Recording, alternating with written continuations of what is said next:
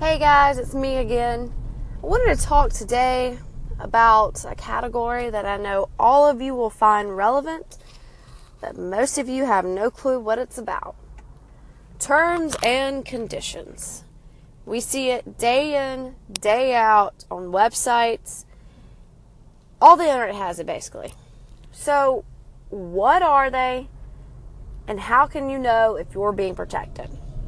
Well, terms and conditions are not just a thing you put on your website so you can get affiliate sales. Sorry, guys, that's the least of your worries. Terms and conditions help limit your liability. I know it's a shocker, but guess what? That's what they do. If you'll see a good terms and conditions page, it says, like, hey, you're visiting this website on your own accord. You're saying you're over 18. You know, hey, if you do this and you completely, you know, fail and hurt yourself, it's on you. So that's what a good terms and condition page does. It doesn't necessarily keep your affiliate sales in check. It helps limit your liability for your website. So, what are some key things?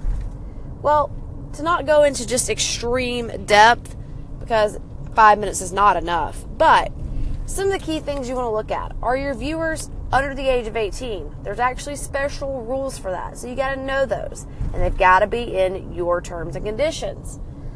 Also, indemnification, whether you have comments, whether or not. You want to say, hey, you know, you're assuming all risk. That's a good one to have in there. Now, obviously, you want to add and take away based on what type of website you have, but that, that's one thing you really need to make sure you have. And the wording may be a little different depending on your website as well. Another thing is, you know, you're agreeing to these terms by viewing the website. So it's not just like somebody can say, well, I didn't know. Well, in your terms and conditions saying, hey, you're agreeing to these. So guess what? You're bound. Because guess what, guys? It's a contract.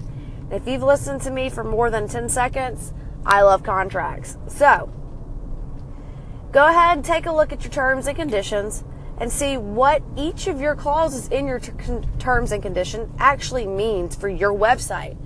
And if you're getting a terms and conditions from a generator, is it really actually protecting your website? And I'll talk more in depth about that in the upcoming weeks. So give me a call in, say, hey, I get my terms and conditions from here, or this is the clause, my terms and conditions that I like. I'd love to hear some feedback, guys. And also, just a little side note you go to my website, www.brylet.com slash webinar, we're actually having a terms and conditions webinar on August 29th. So go ahead and sign up, reserve your spot so you know a little bit more.